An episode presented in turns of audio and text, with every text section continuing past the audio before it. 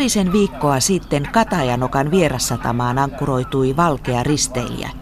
Se ei ollut mikä tahansa risteilijä, vaan sen kyljessä luki suurin kirjaimin Peace Boat, rauhanlaiva.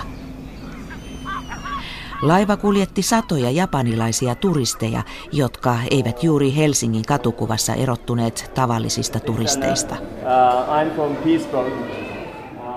Mutta tavallisia turisteja he eivät olleet. He nimittäin matkustavat ympäri maailman mukanaan Hiroshiman ja Nagasakin ydinpommista selviytyneitä ihmisiä, hibakusseja. あの私は4歳11ヶ月だったので Olin neljävuotias, enkä muista kovin paljon elokuun kuudennen päivän tapahtumista vuonna 1945, kertoo Kazumi Tsushida. Olin ystäväni kanssa maidonhakumatkalla ja pommi putosi, kun olimme menossa takaisin kotiin. Olimme kaksi ja puoli kilometriä atomipommin ytimestä. Ensimmäinen muistikuvani oli, kun paiskauduin katua vasten.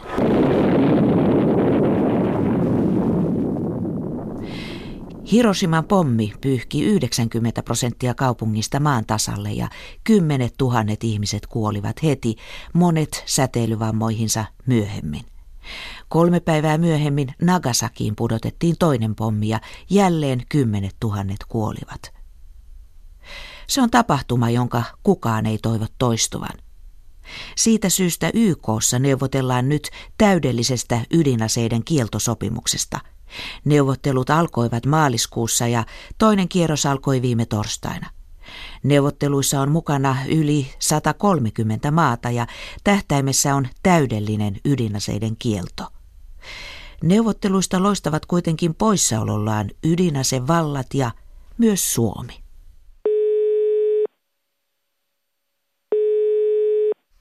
Nyt puhelimessa on Klaus Montonen tekniikka elämää palvelemaan järjestöstä. Sinä olet seurannut näitä ydinasekieltosopimuksen neuvotteluja New Yorkissa. Miten arvioit, minkälaiset mahdollisuudet sopimuksella on ylipäätänsä syntyä ja missä aikataulussa? Tämä sopimus syntyy todennäköisesti jo tänä vuonna. Nämä neuvottelut loppuvat aikataulun mukaan 7. heinäkuuta. Ja on todennäköistä, että me maailma sitten saa, silloin saa nähdä kieltosopimuksen. Ja syy, miksi se menee näin vikkelästi ja on se, että näihin neuvotteluihin osallistuvat maat ovat aika pitkälle samaa mieltä, eikä suuria eroja näkemyksissä ole. No sieltä kuitenkin puuttuvat ydinasevallat, kaikkein tärkeimmät valtiot ovat poissa näistä neuvotteluista. Eikö se vesitä sitten lopputuloksen? Tässä saadaan nyt sopimus, joka on osa kansainvälistä lainsäädäntöä, joka asettaa tällaisen moraalisen velvoitteen, johon sitten muitenkin on pyrittävä. Tässähän on, on jos me katsotaan juuri esimerkiksi maamiinasopimusta, niin siellähän on vielä nämä suuret asevaltiot ovat vieläkin liittymättä tähän sopimukseen, mutta sitä noudatetaan käytännössä. Käykö näin myöskin ydinaseiden kohdalta? Tietysti jää vielä nähtäväksi, mutta tietysti pää, tarkoitus on, että nämä pitkällä tähtäimellä olemassa olevat ydinasevaltiot liittyvät tähän sopimukseen ja luopuvat omasta aseistuksestaan. Ymmärrätkö siihen, nyt oikein, jo. että sinusta ei ole eh, niin kamalan merkittävää se, että ydinasevallat eivät ole tässä mukana? No tietysti se olisi ollut toivottavaa, että ainakin osa ydinasevalloista olisi ollut mukana, mutta hyvä puoli on tietysti juuri se, että tämä sopimus syntyy nopeasti. Mm, mm. No myös Suomi on liittynyt niihin valtioihin, jotka eivät osallistu neuvotteluihin. Minkälaisia ajatuksia tämä sinussa herättää, Klaus Montonen? Olen kovin pettynyt siihen, että Suomi on valinnut tällaisen linjan. Ja nimenomaan kansalaisjärjestökentässä tämä Suomen poissaolo on otettu hyvin negatiivisesti vastaan ja ollaan hyvin pettyneitä siihen, että, että Suomi ei kanna omaa vastuutaan tässä. Ydinasekieltoneuvotteluista on meikäläisissä tiedotusvälineissä oltu etupäässä hiiren hiljaa, ehkä siksi, että tänne ei ole syntynyt merkittävää kansanliikettä vaatimaan maamme mukanaoloa. Silti New Yorkissa rakennetaan nyt kansainvälistä sopimusta vailla vertaistaan. Tähänastinen ydinaseen riisunta perustuu nimittäin Yhdysvaltojen ja Venäjän kahdenvälisille sopimuksille. Virallinen Suomi myötäilee tässä asiassa ydinasevaltojen kantoja. Näin suurlähettiläs Jarmo Viinanen ulkoministeriön aseriisuntayksiköstä. He kokevat sillä tavalla, että tämä neuvottelumandaatti on, on väärin. Tämä ei johda turvalliseen, turvallisempaan maailmaan, vaan heidän mielestään tämä saattaa pikemminkin aiheuttaa epävakautta maailmassa. He, sen takia he eivät halua osallistua näihin neuvotteluihin.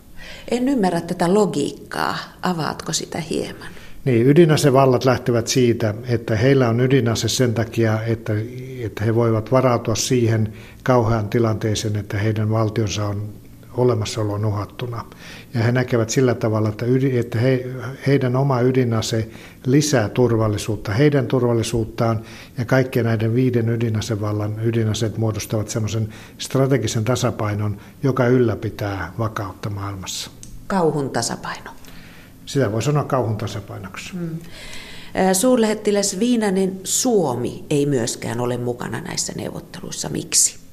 No keskeisin syy on siihen se, että nimenomaan ydinasevallat eivät osallistu näihin neuvotteluihin, joka tarkoittaa sitä, että näiden neuvottelujen tuloksena maailmasta ei tulla poistamaan yhtään ydinasetta. Eli sen konkreettinen lopputulema on tässä suhteessa oikeastaan nolla. Mutta minkälaista viestiä se maailmalle antaa, että Suomi on vetäytynyt kuitenkin aika tärkeästä asiasta? Niin tämä ei tietysti ollut mikään helppo päätös meille, että me kauhean vakavasti pohdittiin sitä, että osallistutaanko neuvotteluihin vai eikö osallistuta. Ja viime kädessä, kädessä sitten päädyttiin siihen, että emme osallistu nimenomaan tästä syystä, jonka äsken sanoin. Tämä ei johda konkreettisiin vähennyksiin ydinaseista. Lisäksi me nähdään sellainen tilanne, että tämä saattaa heikentää, saattaa heikentää entisestään ydinsulkusopimusta, ja ydinsulkusopimus on meidän mielestä keskeisin ydinaseiden leviämistä estävä sopimus, mutta myös samalla ydinaseiden vähentämiseen tähtäävä sopimus. Suomeen ei kohdistu sinällään mitään erityistä huomiota tässä, koska meidän viiteryhmämaista suurin osa ei osallistu näihin neuvotteluihin. Pohjoismaista osallistuu vain Ruotsi, Suomi, Norja, Tanska, Islanti eivät osallistu. EU-maista ehdoton enemmistö ei osallistu näihin neuvotteluihin. Eli tavallaan meidän viiteryhmämaista suurin osa ei osallistu. Mutta eikö se ole vähän kyynistä ajatella, että tällainen tärkeä neuvottelu on menossa, mutta ei se mihinkään kuitenkaan johda? Se ei ole kyynistä, se on oikeastaan vain realistista ajatella sillä tavalla. Me ollaan hyvin käytännönläheisiä näissä asevalvontakysymyksissä ja aserajoituskysymyksissä. Me lähdetään siitä, että kun tehdään jotain sopimuksia, neuvotellaan sopimuksia, ne on jotain muuta kuin jonkinlainen mielenilmaisu. Ne ovat sopimuksia, joilla oikeasti tähdetään siihen, että maailmasta tulee turvallisempi paikka. Eli ovatko nämä neuvottelut nyt sitten yhtä tyhjän kanssa? Eivät ne varmaan ole yhtä tyhjän kanssa, mutta me emme nähneet järkeväksi osallistua näihin neuvotteluihin. Vielä kysyn semmoisen asian, suurlähettiläs Jarmo Viinanen. Kuka meillä täällä Suomessa teki tämän päätöksen, että jäädään näiden neuvottelujen ulkopuolelle? No, tämmöistä merkittävistä asioista päätös, päätös tehdään tietysti eh, hallitustasolla, eli tämä on, on käsitelty eh, tasavallan presidentin ja hallituksen ulko- ja turvallisuuspoliittisen valiokunnan yhteiskokouksessa. Eli tasavallan presidenttikin on tämän päätöksen takana. Kyllä.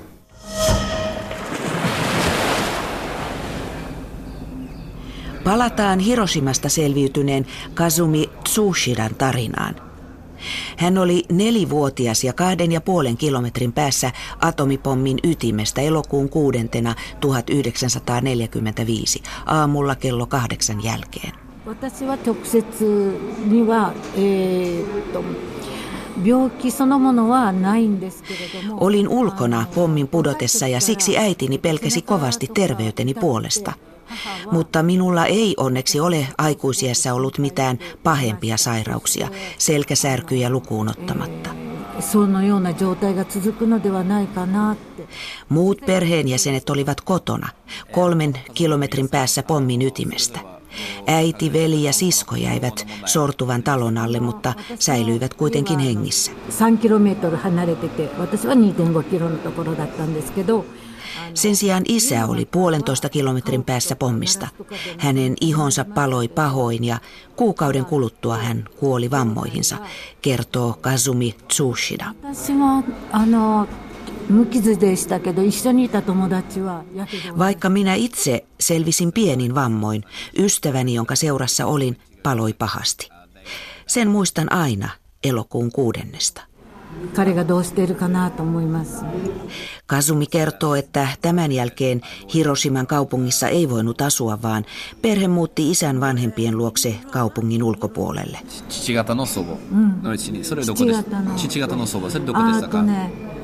えー、大体5また広島県ですよねうん広島県ですけど離れて OK Vuoden jälkeen äiti ja lapset muuttivat takaisin Hiroshimaan ja siellä taloon, jossa eli pommin jälkeensä jättämiä leskiä. Monet Hiroshiman ja Nagasakin uhrit ovat sairastelleet läpi elämänsä. Ja monet, vaikka olisivat säilyneet suuremmitta fyysisittä vammoitta, ovat kärsineet ikänsä syrjinnästä. Kazumi kertoo, että hän asui alueella, jolla kaikki olivat Hiroshiman pommin uhreja, joten syrjintää ei ollut. Sen sijaan, kun hän oli menossa naimisiin, hänen uudet appivanhempansa olivat hyvin huolissaan morsiamen ja tulevien lastenlasten terveydestä. Monenlaisen syrjinnän kohteeksi ovat joutuneet myös ne, jotka olivat Fukushimassa maaliskuussa 2011. Voimakas maanjäristys ja sitä seurannut tsunami tuhosivat useamman ydinreaktorin sydämen ja ilmaan pääsi voimakasta säteilyä.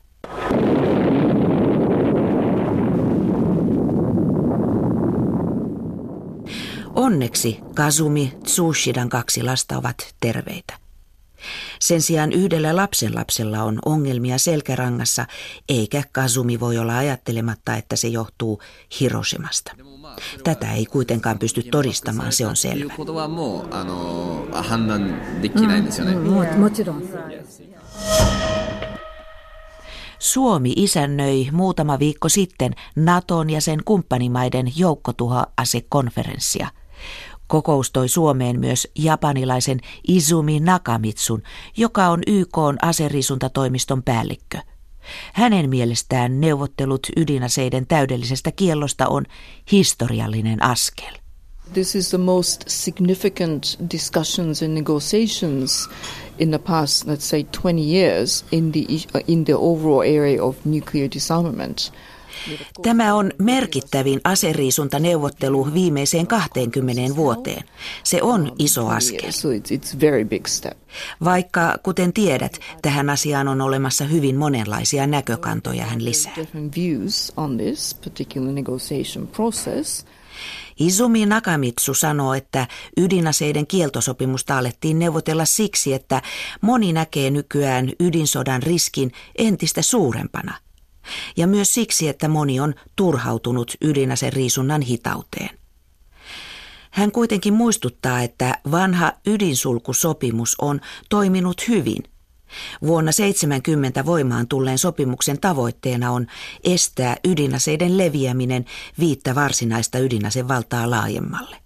And when that treaty was adopted, I understand that you know experts predicted that before the end of the last millennium, you know, by the Tuohon aikaan asiantuntijat ennustivat, että vuosisadan vaihtuessa noin kolmella kymmenellä maalla olisi ydinase. Mutta näin ei ole käynyt, painottaa YK aseriisuntatoimiston päällikkö. Tällä hetkellä yhdeksän eri maan hallussa on noin 15 000 ydinasetta. Monet nykyisistä ydinaseista ovat huomattavasti tuhovoimaisempia kuin ne, jotka pudotettiin Japanin maaperälle 72 vuotta sitten. Pahimmillaan 1980-luvun asevarustelun huippuvuosina ydinaseita oli moninkertainen määrä. Virallisia ydinasevaltoja ovat Yhdysvallat, Venäjä, Britannia, Ranska ja Kiina. Ydinsulkusopimuksen ulkopuolisia ja itsensä julkisesti ydinasevallaksi julistaneita valtioita ovat Intia, Pakistan ja Pohjois-Korea. Israelilla tiedetään olevan ydinase, vaikka se ei ole sitä julkisesti myöntänyt. Useampi maa on historian kuluessa myös luopunut ydinaseen kehittelystä. Tunnetuimmat tapaukset ovat Libya ja Etelä-Afrikka. Mutta myös Brasilialla ja Argentiinalla oli sotilasdiktatuurien aikaan ydinaseohjelma. Olipa sellainen Ruotsillakin 1950- ja 60-luvuilla.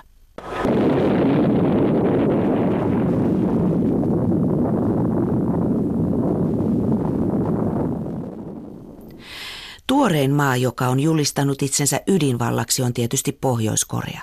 Sen ydinpelotteella on suurin merkitys lähivaltioille, muun muassa Japanille, josta Izumi Nakamitsu on kotoisin. The North Korea case is very clear. I mean, they're, they're doing the test in, in nuclear.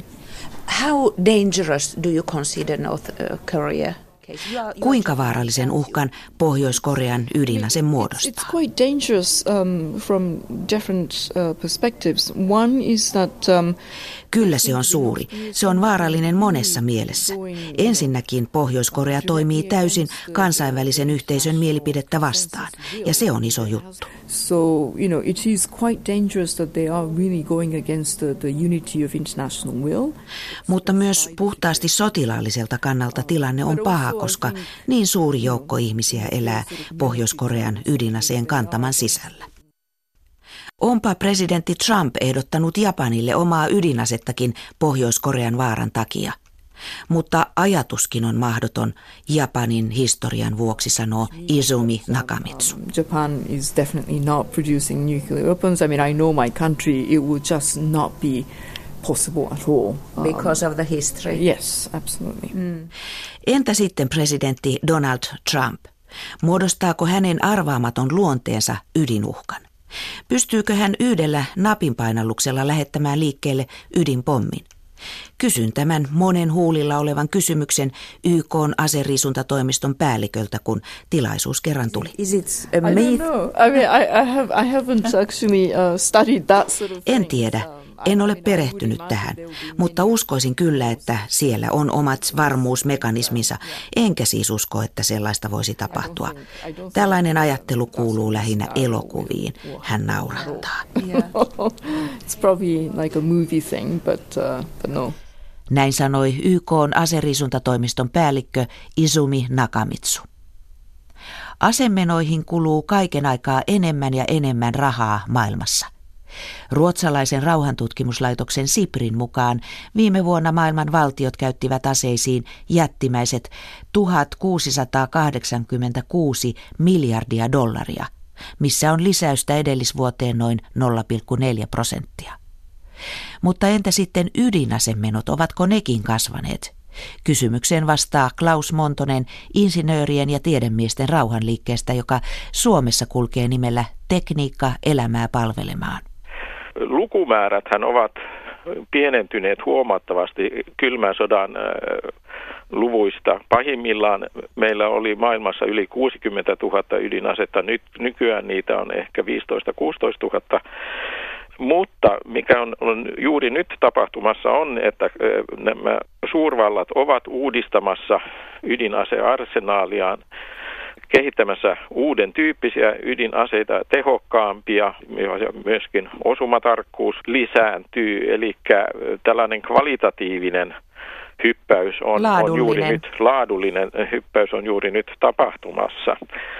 Myöskin esimerkiksi, jos tämä Trumpin budjetti menee läpi, niin siinä on, on toistakymmentä prosenttia lisäystä ydinasemenoihin.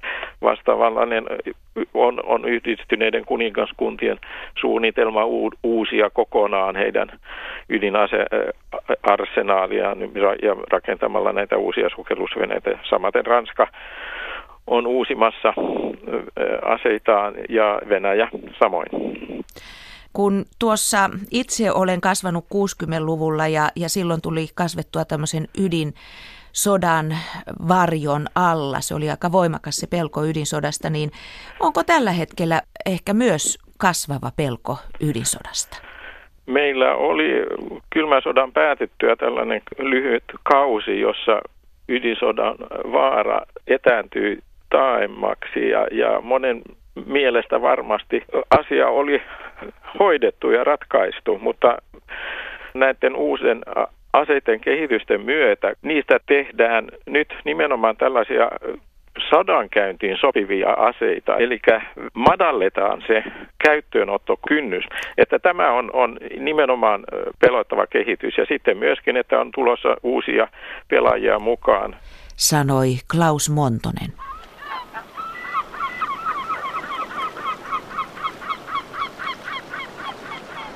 Kuunnellaan vielä, mitä kerrottavaa rauhan laivalla seilaavilla japanilaisilla atomipommin uhreilla meille on.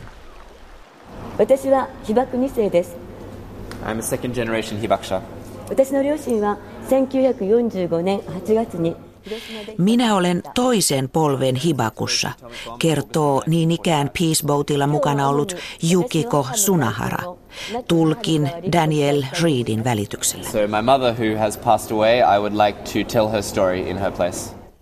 Äitini oli Hiroshimassa pommin aikaan, ja koska äiti on kuollut, minä kerron hänen tarinansa. 私の母は当時15歳中学3年生で爆心地から 2.5km の郵便局で働いていました Äiti oli 15-vuotias ja hän oli töissä postissa. Hän oli koululainen, mutta sodan aikana kaikki kävivät töissä, vaikka oli kesäloma. Hän oli juuri tullut töihin ja oli vaihtamassa kenkiä jalkaansa. Silloin hän näki valtavan leimahduksen, sitten kaikki pimeni. とっさにあこの世が終わったと思いました Äiti luuli kuolevansa. 呼吸困難になりガラスの粉のようなものが喉に詰め込まれたような気がして Sitten hän oksensi mustaa tahmeaa nestettä. Ja hän kärsi kivuista pitkään sen jälkeen. 外を見るとぞろぞろ歩く人は男女の区別もありませんでした Pommin jälkeen ihmiset kulkivat kaduilla kuin haamut. Heistä ei voinut tietää, ovatko he miehiä vai naisia, kuolleita vai eläviä. Vaatteet roikkuivat repaleina, iho irtosi suurina palasina. みんな何が起きたのか分からずただ両手を前に上げてぼんやりと Kukaan ei ymmärtänyt, mitä oli tapahtunut, mutta kaikki halusivat pois Hiroshimasta. Välillä näkyi kuorma-autoja, joiden lava oli täynnä palaneita ruumiita. Ruumiita ja loukkaantuneita oli kaikkialla. Kaduilla joki oli niitä ま täynnä. さに地獄絵そのものでした Se oli helvetillinen näky, kertoo Yukiko Sunahara äitinsä tarinaa. 私は2世としてそして皆さんと同じ戦後の教育を受けた者として改めて戦争の Vaikka olen toisen polven hibakussa ja olen kasvanut sodan jälkeen, tunnen velvollisuudekseni muistuttaa ydinsodan kauhuista. 広島は原爆投下の廃墟から人々のチャレンジ精神に支えられた復興を遂げましたが Hiroshima on noussut tuhkasta, mutta me emme saisi koskaan, koskaan unohtaa, mitä 72 vuotta sitten 核 tapahtui. 兵器禁止条約の交渉ですが残念ながら核保有国でない我が国日本は参加していません Ikävä kyllä Japani ei ole mukana ydinaseiden kieltosopimuksen neuvotteluissa. Mutta uskomme, että nämä meidän silminnäkijätodistuksemme auttavat ihmisiä ymmärtämään, mitä ydinaseet ovat. 私たちはピースボートで核兵器禁止条約賛同の署名を集めています Siksi Peace Boat, minne se matkustaakin, pyytää ihmisiä vaatimaan ydinaseiden täydellistä kieltoa kaikkialla maailmassa. Tähän Jukiko Sunaharan vetoomukseen päättyy maailmanpolitiikan arkipäiväohjelma tällä kertaa. Seuraavan kerran olemme äänessä heinäkuun ensimmäisenä päivänä. Silloin aloitamme kesäsarjamme maailmanpolitiikkaa turuilla ja toreilla.